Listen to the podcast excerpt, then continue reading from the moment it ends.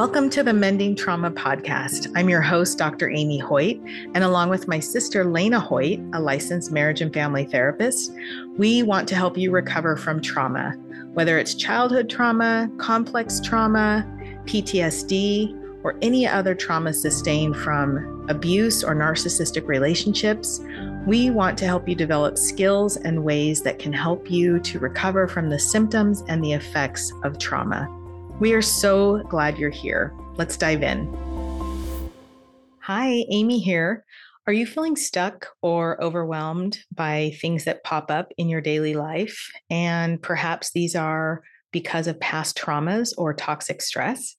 Have you tried traditional therapy and found that it wasn't enough? I know that was the case for me. That's why we developed the Whole Health Lab. Mending Trauma has put together a program that combines the latest research with proven methods to help you recover from trauma and move forward from these daily stressors and triggers. We use somatic therapy, EMDR, cognitive behavioral therapy, and internal family systems therapy. We use nervous system regulation and many other tools so that we can combine the best methods that are identified in the research to help you recover without being completely overwhelmed. So you can work on trauma on your own pace, your own time, and still with the mentorship and support of a highly trained, certified staff. That's us. No more waiting for appointments or sitting in traffic, driving to see a therapist. With our online program, the Whole Health Lab, you can access it from anywhere, anytime, even on an app. Visit mendingtrauma.com backslash whole health lab and learn more Get your questions answered. We've got a frequently asked questions section and sign up so that you can have this life changing program in your world today. Don't let your past hold you back any longer. Take control of your future, and we can't wait to see you in the Whole Health Lab. Hi, everyone. Welcome back to another episode of the Mending Trauma Podcast. Today, we are actually going to talk about something that we get asked about quite a bit and that is what is the best type of therapy when you have trauma? We have thoughts about this. What do we think, Lena? Yes, we do. We understand from all of the research, all of the training that we've been through, through um, the studies that have been done with the Trauma Research Institute, we know that anything that's going to be effective for trauma has to involve the body in some way, shape, or form.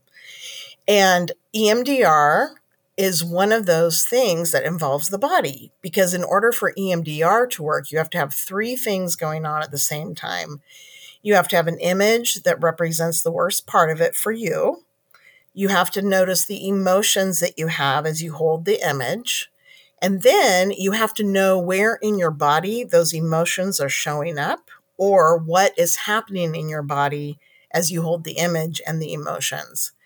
And then you can do the bilateral movement or the eye movement. And that is the, those are the three components that have to be present in order for EMDR to be effective. So, EMDR is one of the therapies that is really effective for trauma. Let's just backtrack a little bit. I think one of the things um, it's important for our listeners to realize is that although talk therapy is incredibly beneficial for many things, including relationships and family dynamics, it is actually the least effective when it comes to trauma out of the other types of therapies. And one of the reasons, uh, as Lena said, is because we have to involve the body. And when we are simply talking, although it can be very helpful in in um, to solve relationship problems and even cognitive distortions. It's not enough to process the trauma. But the other thing um, that's really important for our listeners to understand is that with talk therapy, when we talk about the details of our trauma, we are actually laying down um, deeper neural pathways of the trauma, which can be really, really overwhelming Yes. And we don't quite have the resources yet to deal with that sense of overwhelm. And that's why the body and the somatic therapies that we're talking about today are so helpful. And so, as Lena said, we have to use the body, and that um, in general, That's called somatic work or somatic therapies. And EMDR is one of those somatic therapies.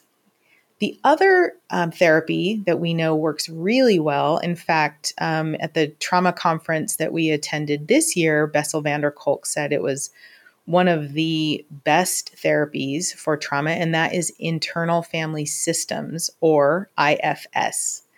So, Lena, can you walk us through what IFS is and why it's so effective for trauma? Sure.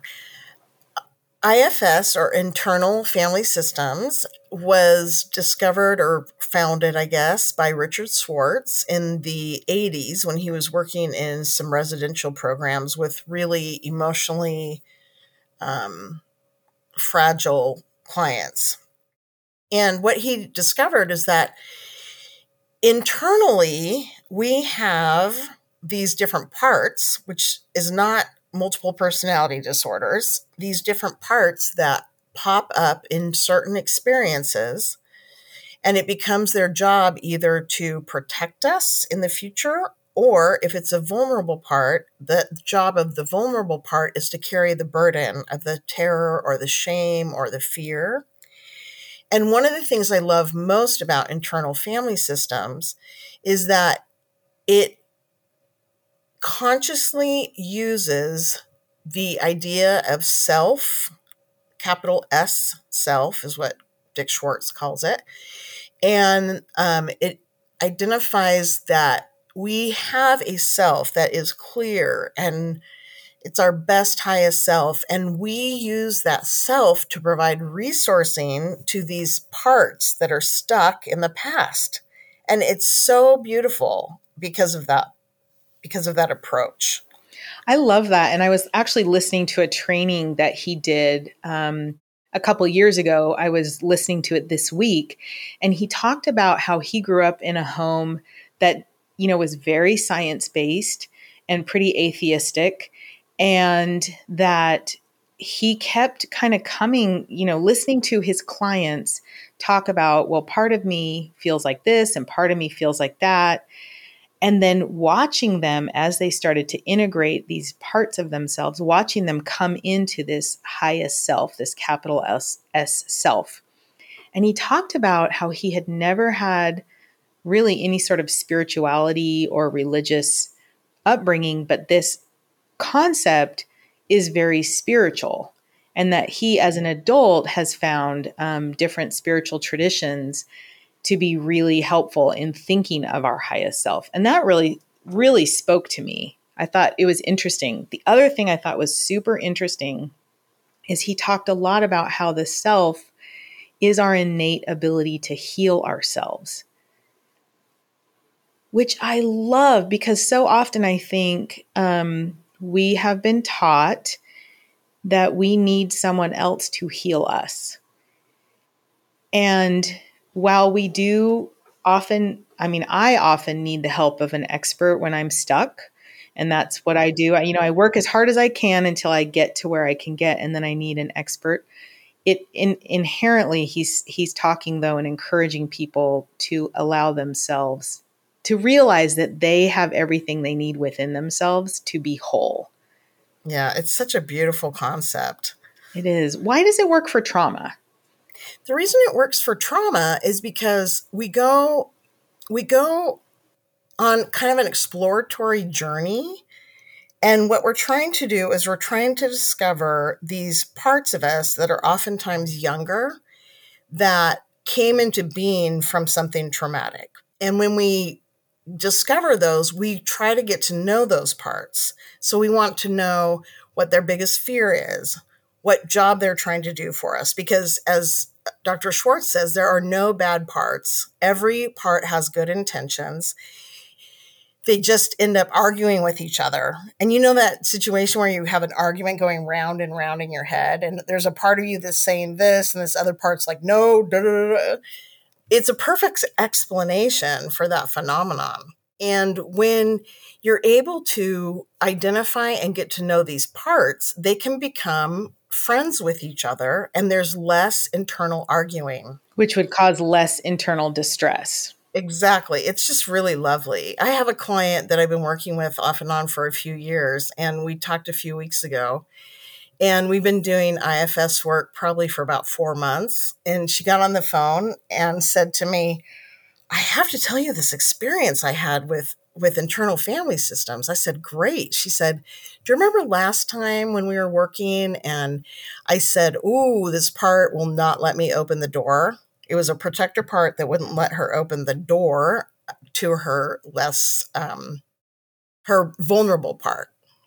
And I said, Yes. And she said, Well, one afternoon, I just started thinking about it. And in my mind, I visualized I was going to take the protector part and hold the protector part's hand.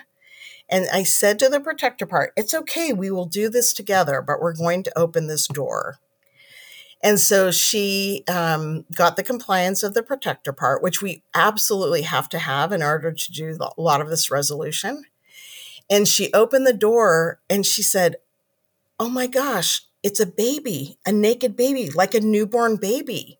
And the protector part, she said, started getting all up in arms and angry, like, why isn't this baby dressed? And da da da. And she said, and I turned to the protector part and said, because it's a baby. The baby doesn't know how to get dressed. The baby isn't doing anything wrong. She just doesn't know how to get dressed. And she said, um, in that same afternoon, she was able to bring the baby and the protector part and herself to a table visually. And she was able to have them communicate with each other. And the protector part was able to soften enough to um, kind of reassure the baby, the infant, and express understanding why the baby was naked. It was so powerful. It was so interesting. That is interesting. And so to just re-emphasize for our listeners this is not multiple personality or you know now called um, DID um, it is definitely just different aspects of us within ourselves. Mm-hmm. so i love that. And and the goal of course is integration and acceptance of all of all of us so I love that this illustrates that. I want to go back just a second to EMDR and why EMDR is, um, how that is helpful for trauma. Because I think, you know, we have talked about EMDR several times on the podcast, but in terms of why this is such a good therapy for trauma, and what comes to mind for me is that, again, you're not talking about your trauma in detail. Yes. Yes that's one of the reasons why it is so powerfully helpful. You mentioned earlier in this episode that um, when we talk over and over again about the trauma, we deepen those neural pathways of the trauma. And what EMDR does is it can be done almost silently. So so when I'm working with clients and doing EMDR with them, I don't they don't even have to tell me what the image is. I'll just say, you know, think back to time when you were really distressed, um, or when this event happened, a car accident maybe, and tell me what image represents the worst part for you. They visualize it, they tell me they have it. I say, notice what emotions you have. Sometimes they'll tell me, sometimes they won't. And then I'll say, find where in your body those emotions are being expressed or held and then we start tapping because I do a lot of this via Zoom. So we do tapping and the, it opens the front to back of your brain and left to right side of your brain. And so you don't have to go through all the details again. It's all being managed by your subconscious brain through this protocol of EMDR. And it it can be really astonishingly powerful. Absolutely. Okay, thank you for that. Okay, the next type of therapy we want to talk about for trauma is um, nervous system work, essentially. And you can, you know, you'll see people talk about somatic experiencing, which is a type of nervous system work. You'll see people talk about somatic practices, trauma informed yoga, trauma informed meditation. These are all somatic practices or body practices that are geared in part to helping you develop a flexible nervous system. And, you know, on social media and in popular culture, you'll see more and more about the nervous system lately, which I absolutely love. And it's really important that I think we make it clear that the goal isn't to constantly be regulated because that's not possible. Right. It's not correct. And just like your heartbeat, if your heartbeat was completely the same all the time and there was no variability, that is considered a sign of not having a healthy heart. Whereas in heart rate variability, it's the variability that actually shows the health of the heart.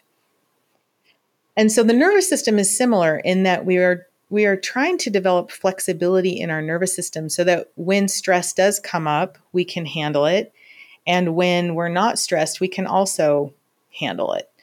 So there's a lot of talk about regulating ourselves and i even fall into this trap when i'm talking to my children i'll say you know i think i need to i need to go get regulated or yeah. you know it sounds like you need to do some regulation that's actually not quite as accurate as allowing us to feel what we need to feel acknowledging it which then develops a flexible nervous system so uh, one of the things I think for our listeners to understand is that with nervous system work, nervous system regulation, you have to go into the body because mm-hmm. that's where our nervous system lives. And the brain and the nervous system are connected through something called the vagus nerve.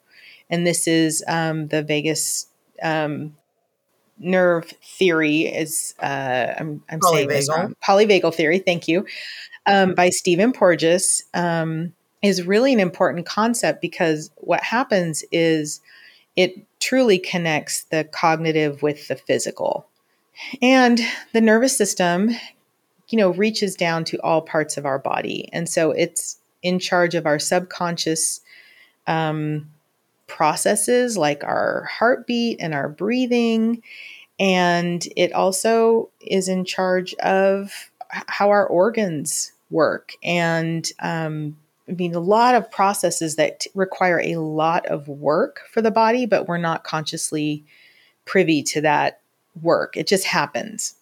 So, what happens in trauma to the nervous system? Our nervous system gets hijacked during trauma and then it gets stuck during trauma. And so that's where some of this parts work can come in, this internal family systems work can come in because the nervous system becomes so overwhelmed that it responds in one of three primary ways, although there are a couple of additional ones.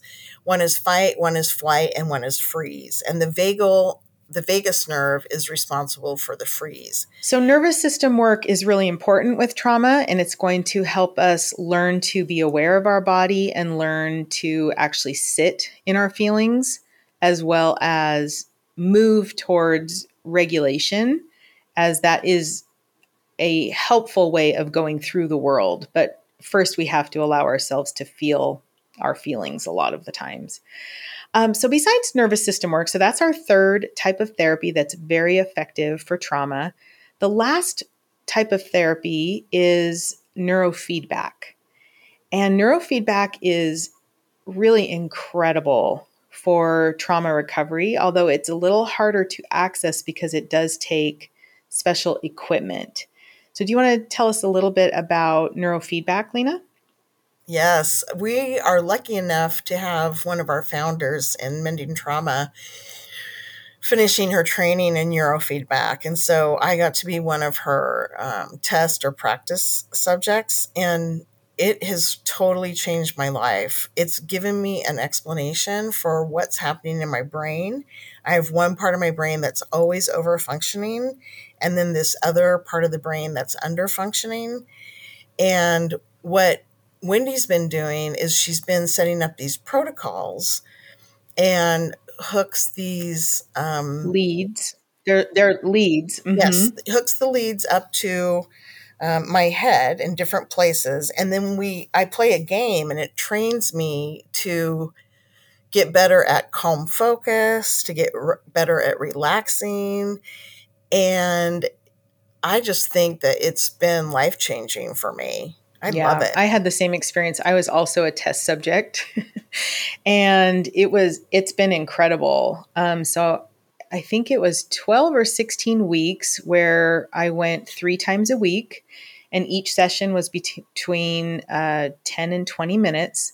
And again, she puts the leads on different parts of the brain and then starts training the brain. I, I work on puzzles while I'm doing my neurofeedback. And honestly, um, I started sleeping better. I um, had a way easier time being regulated, especially in my parenting when I would get, you know, that's typically where I get very overwhelmed. Um, and essentially, it helped calm my brain down. I mean, it's it's night and day. I think it's just such an incredible tool, and it's showing a lot of efficacy for complex trauma. Um, and that's another thing that came out in the latest trauma conference um, by the Trauma Research Foundation. And so, neurofeedback is something I think you'll start to hear a lot more about as you keep your ears open for trauma recovery. But it does require, you know, equipment that can be uh, more expensive. And, and you also need to make sure you find a practitioner that is certified.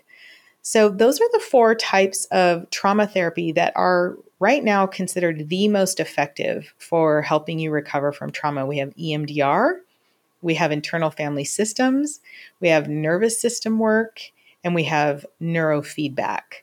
And what we're so excited about is that we offer all of these through our program and that's one thing we feel really strongly about is if the research says this is effective then we're going to add it into our trauma recovery program. And we've seen pretty miraculous results from from all of these modalities. Absolutely. Yeah. One of the things I love about neurofeedback is it trains your brain without me having to white knuckle it. Like me having to try so hard to figure out how to get myself to relax and it's just um, it's a lovely way to train the brain without having a lot of conscious effort put into it yes absolutely and as wendy always says if you don't have access to neurofeedback these other modalities such as emdr ifs and nervous system work they will do similar you will get similar results over time neurofeedback is a little bit quicker um, but with neurofeedback you can train your brain you still have to um, learn new behaviors and new ways of being in the world. So it all works hand in hand. Well, that's it for today. Thank you so much for joining us, and we will look forward to being with you next week. Thanks for listening to this week's episode of the Mending Trauma Podcast. Lane and I are really grateful that you spend time with us each week. We know you have a choice and that time is currency. We would love if you would share this episode on social media and tag us so we can reshare.